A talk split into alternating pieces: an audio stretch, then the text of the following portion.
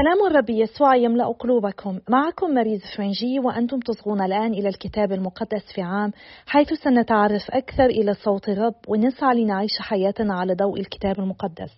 لقد وصلنا إلى اليوم المئة والسادس والسبعون وسنقرأ اليوم الفصل الثامن من سفر الملوك الثاني والفصول الثمانية والتسعة والعشرة من سفر هوشع وسنصلي المزمور المئة والثمانية.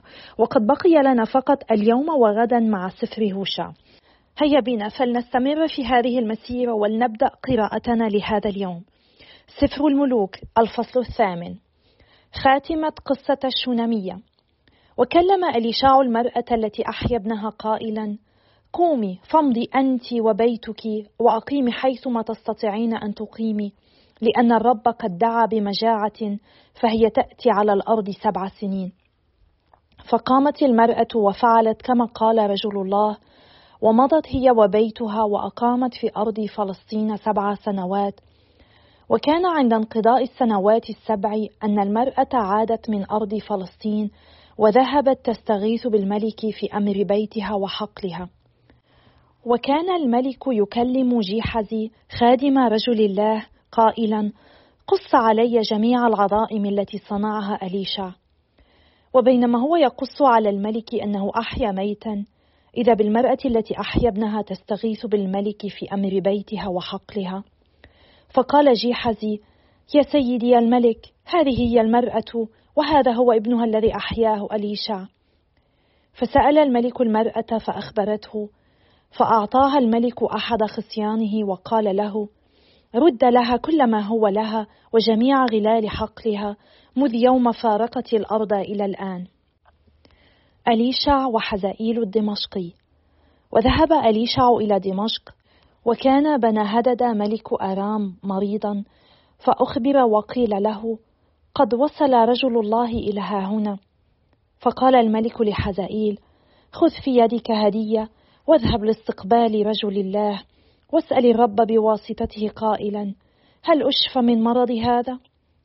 فمضى حزائيل لاستقباله وأخذ في يده هدية وحمل أربعين جملا من أجود ما في دمشق وجاء ووقف أمامه وقال إن ابنك بنهدد ملك أرام أرسلني إليك قائلا هل أشفى من مرض هذا؟ فقال له أليشع أمضي وقل له ستشفى شفاء لكن الرب أراني أنه يموت موتا ثم ثبت وجهه وحدق به إلى أقصى حد ثم بكى رجل الله فقال له حزائيل ما بال سيدي يبكي؟ فقال لأني علمت بما ستصنعه ببني إسرائيل من السوء فإنك ستحرق حصونهم بالنار وتقتل فتيانهم بالسيف وتحطم أطفالهم وتشق حواملهم. فقال حزائيل من عبدك الكلب حتى يفعل هذا الأمر العظيم؟ فقال أليشع إن الرب قد أراني إياك ملكا على أرام. فانصرف عن أليشع وجاء إلى سيده فقال له ماذا قال لك أليشع؟ فقال قال لي إنك تعيش. ثم إنه في الغد أخذ حزائيل لحافا وغطسه في الماء وبسطه على وجه الملك فمات وملك حزائيل مكانه. ملك يرام في يهوذا.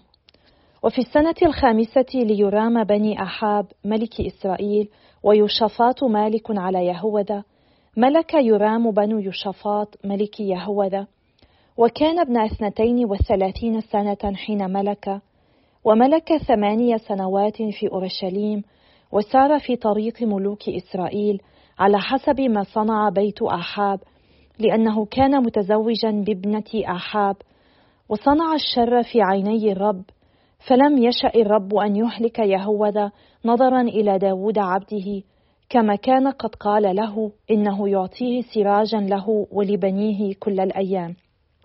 وفي أيامه تمرد الأدوميون من تحت أيدي يهوذا وأقاموا عليهم ملكا. فعبر يرام إلى صعير ومعه جميع المركبات ونهض ليلا وضرب الأدوميين المحيطين به ورؤساء المركبات فهرب الشعب إلى خيامه. ولا يزال الأدوميون متمردين من تحت أيدي يهوذا إلى يومنا هذا.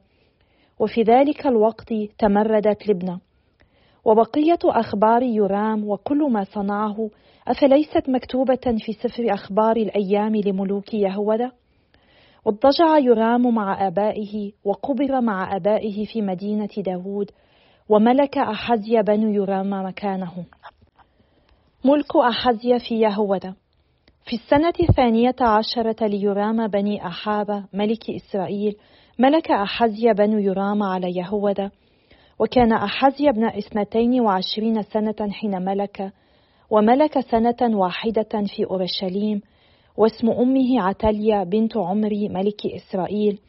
وسار في طريق بيت أحاب وصنع الشر في عيني الرب كبيت أحاب لأنه كان مصاهرا لبيت أحاب. وذهب مع يرام بني أحاب لقتال حزائيل ملك أرام في راموت جلعاد فضرب الأراميون يرام. فرجع يرام الملك ليعالج في يزرعيل من الجراح التي أصابه بها الأراميون في الرامة عند محاربته لحزائيل ملك أرام. ونزل أحزي بن يرام ملك يهوذا ليعود يرام بن أحاب في يزرعيل لأنه كان مريضا. سفر النبي هوشع الفصل الثامن. الإنذار. كالعقاب ينقض الويل على بيت الرب إلى فم كبوقا. فإنهم نقضوا عهدي وعصوا شريعتي. يصرخون إلي اللهم قد عرفناك نحن إسرائيل. إسرائيل نبذ الخير فسيطارده العدو. نصبوا ملوكا ولكن لا من قبلي. وأقاموا الرؤساء وأنا لم أدري. ومن فضتهم وذهبهم صنعوا لأنفسهم أصناما لانقراضهم. قد نبذ عجلك أيتها السامرة واضطرم غضبي عليهم فإلى متى لا يمكنهم أن يعودوا أبرياء؟ إنه هو أيضا من إسرائيل صنعه صانع فليس بإله فإنه سيصير شظايا. فلأنهم يزرعون الريح فسيحصدون الزوبعة ساق لا سنبل لها ولا تخرج دقيقا وإن أخرجت التهمه الغراب. هلاك إسرائيل لاستغاثته بالغريب. لقد التهم إسرائيل صاروا الأين بين الأمم كشيء لا يرغب فيه لأنهم صعدوا إلى أشور مثل حمار الوحش المنفرد بنفسه. أفرائيم اشترى عشاقا فليشتر منهم في الأمم. سأجمعهم الآن وبعد قليل يعانون من ثقل ملك الرؤساء. رفض للعبادة الظاهرة. حين أكثر أفرائيم من المذابح للخطيئة صارت له المذابح للخطيئة. فلو كتبت له الآلاف من شريعتي لحسبت أمرا غريبا. أما الذبائح المقدمة لي فيذبحونها ويأكلون لحمها لكن الرب لا يرضى عنها. بل يذكر الآن ذنبهم ويعاقبهم على خطاياهم. فإنهم إلى مصر يرجعون. نسي إسرائيل صانعه وبنى القصور ويهوذ أكثر من المدن الحصينة.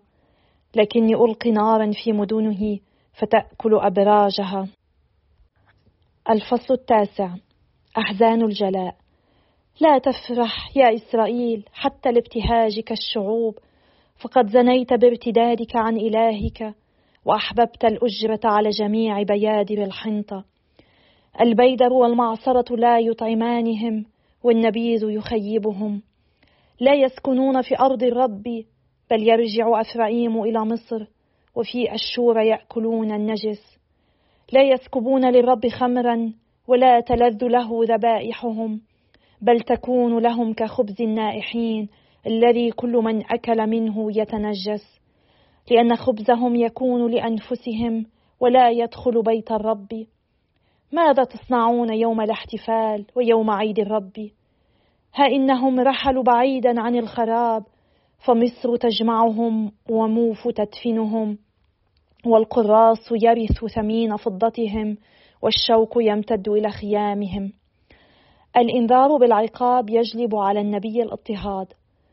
قد أتت أيام العقاب أتت أيام الثواب. ليعلم إسرائيل أن النبي غبي ورجل الروح مجنون. بحسب جسامة ذنبك تشتد العداوة. رقيب أفرائيم مع إلهي وهو النبي. له نصب فخ على جميع طرقه. فكانت العداوة في بيت إلهه. توغلوا في الفساد كما في أيام جبعة. فهو يذكر ذنبهم ويعاقبهم على خطاياهم. العقاب لجريمة بعل فغور. وجدت إسرائيل كعنب في البرية ورأيت آباءكم كالبكورة في التين أول أوانها. أما هم فوصلوا إلى بعل فغور ونذروا أنفسهم للعار فصاروا مكروهين كأحبابهم. أثرائيم كالطائر يطير مجده منذ الولادة والبطن والحبل. وإذا ربوا بنيهم فإني أثكلهم قبل أن يكونوا رجالا. والويل لهم أيضا إذا انصرفت عنهم. حين رأيت أفرائيم بدا وكأنه بستان نخل مغروس في مرج. ولكن أفرائيم سيخرج بنيه إلى القاتل. أعطهم يا رب. ماذا تعطي؟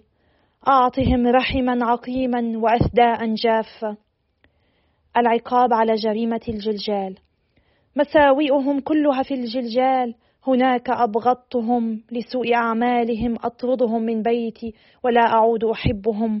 جميع رؤسائهم عصاة. لقد ضرب أفرائيم وجف أصلهم فلا يأتون بثمر. وإن ولدوا فإني أقتل ثمار بطونهم الشهية. إلهي ينبذهم لأنهم لم يسمعوا له. فيكونون تائهين بين الأمم. الفصل العاشر. هدم شعارات إسرائيل الوثنية.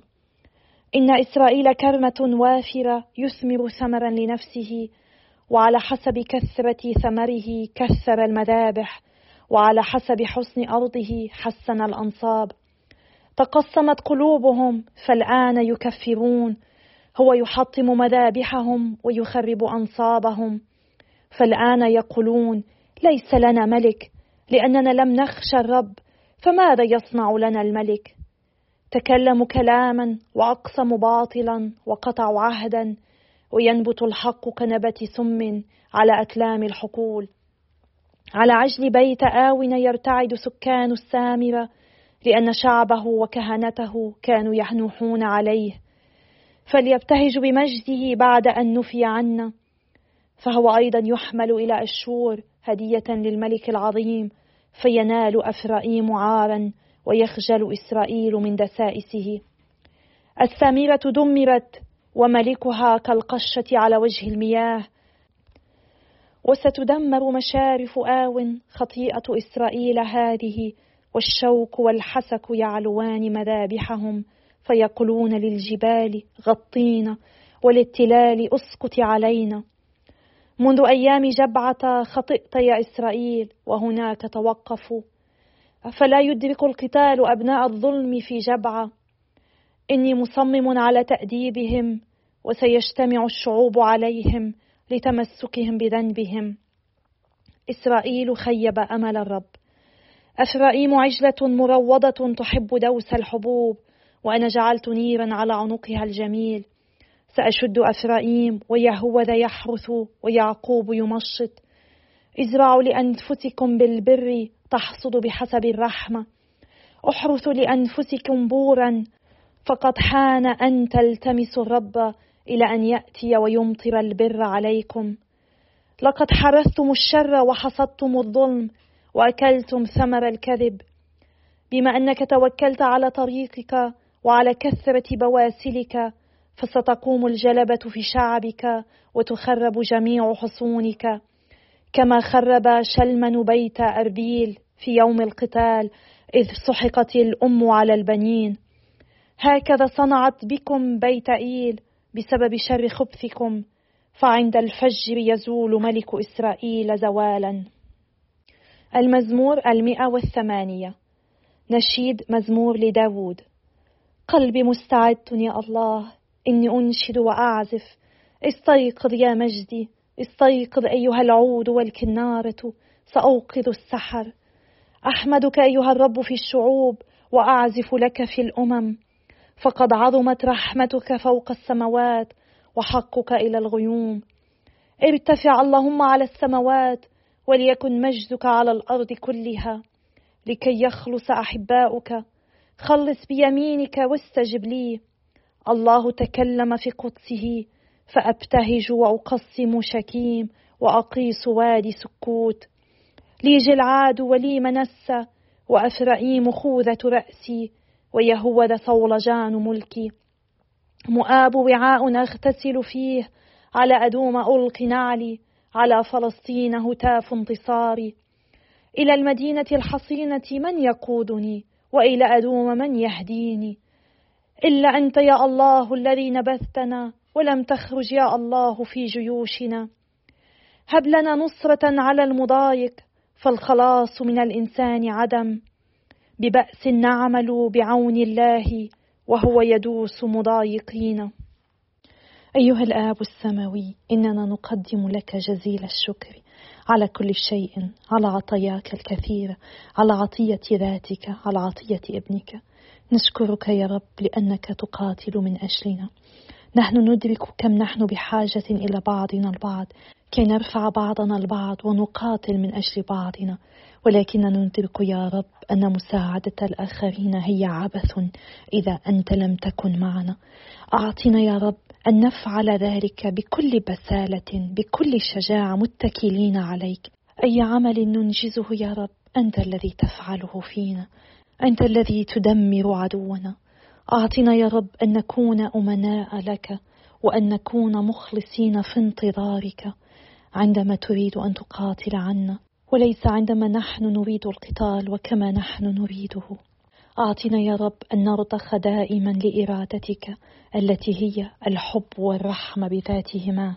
إرادتك يا رب تفوق أفضل الخطط لدينا. وحكمتك تفوق عمق فهمنا. لذلك نحن نسبحك اليوم ونجدد ثقتنا بك يا رب. باسم يسوع نصلي آمين. بسم الآب والابن والروح القدس الإله الواحد آمين. في سفر الملوك قرأنا اليوم تتمة قصة أليشع والمرأة الشمونية. هو لا يزال يقدم معروفها عندما استضافته في بيتها وبعد أن أعطاها ابنا وأقامه من الأموات هو يخصها بنعمة إذ يخبرها بجوع سيأتي على أرض كنعان لمدة سبع سنوات. والأغلب أنها في هذه اللحظة كانت قد أصبحت أرملة وكان عليها أن تعتني بابنها وبخدامها. لذلك هو أرشدها أن تتغرب في أحد البلاد. وفي هذا نرى كيف أن الله كان يهتم بإعالة أولاده. هو لم يسمح لهذه المرأة أن تقتل وتنهب ممتلكاتها بسبب غناها. إن عطايا الله كثيرة لأولاده وهو يهتم بهم أكثر من باقي الأشخاص. لذلك علينا أن نتذكر أن نحن ننتمي إلى الرب علينا أن نتكل عليه ألا نخاف من الغد بل أن نثق أن الله هو معنا أيضا غدا وسيدبر كل شيء لنا.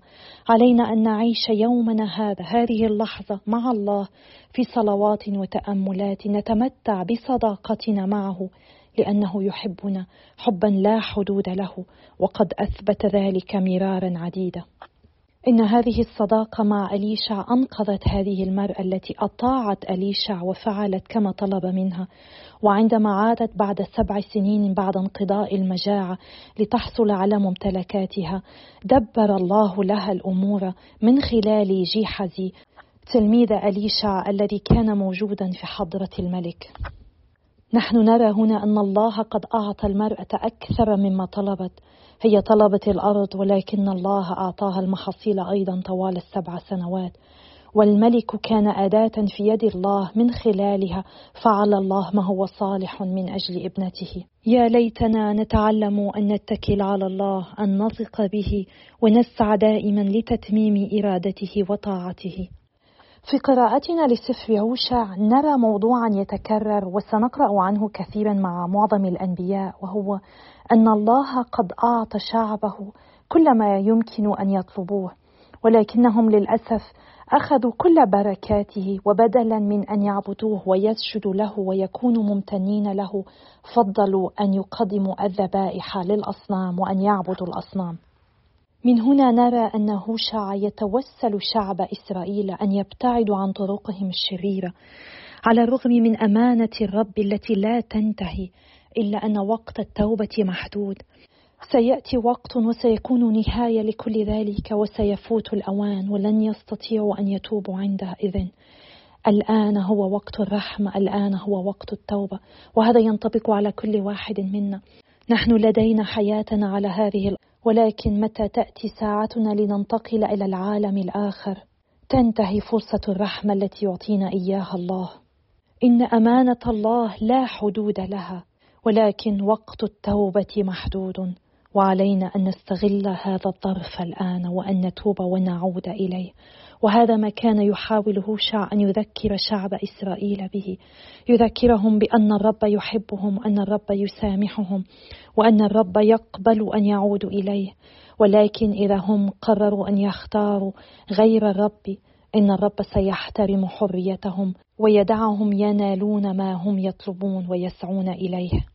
ونحن أيضا علينا أن نتذكر أن الله يحبنا حبا لا حدود له. ولكن عندما نختار أن نسير عكس ما يطلبه منا سننال ما نحن قد اخترناه فضلناه على الله وعلينا أن نتحمل العواقب.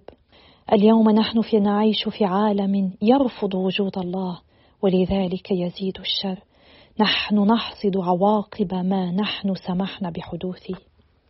ربما في هذا دعوة لكل واحد منا كي نتأمل في حياتنا. هل نحن نسير بكل أمانة مع الرب؟ هل نحن نصغي إلى صوته؟ هل نحن نسعى لأن نتمم إرادته؟ أم أننا نفعل ما نحن نريد؟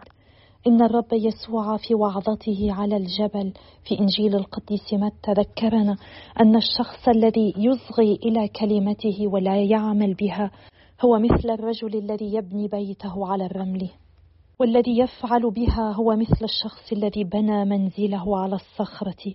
ومتى جاءت الأمطار وهبت الرياح لا شيء يزعزع هذا المنزل.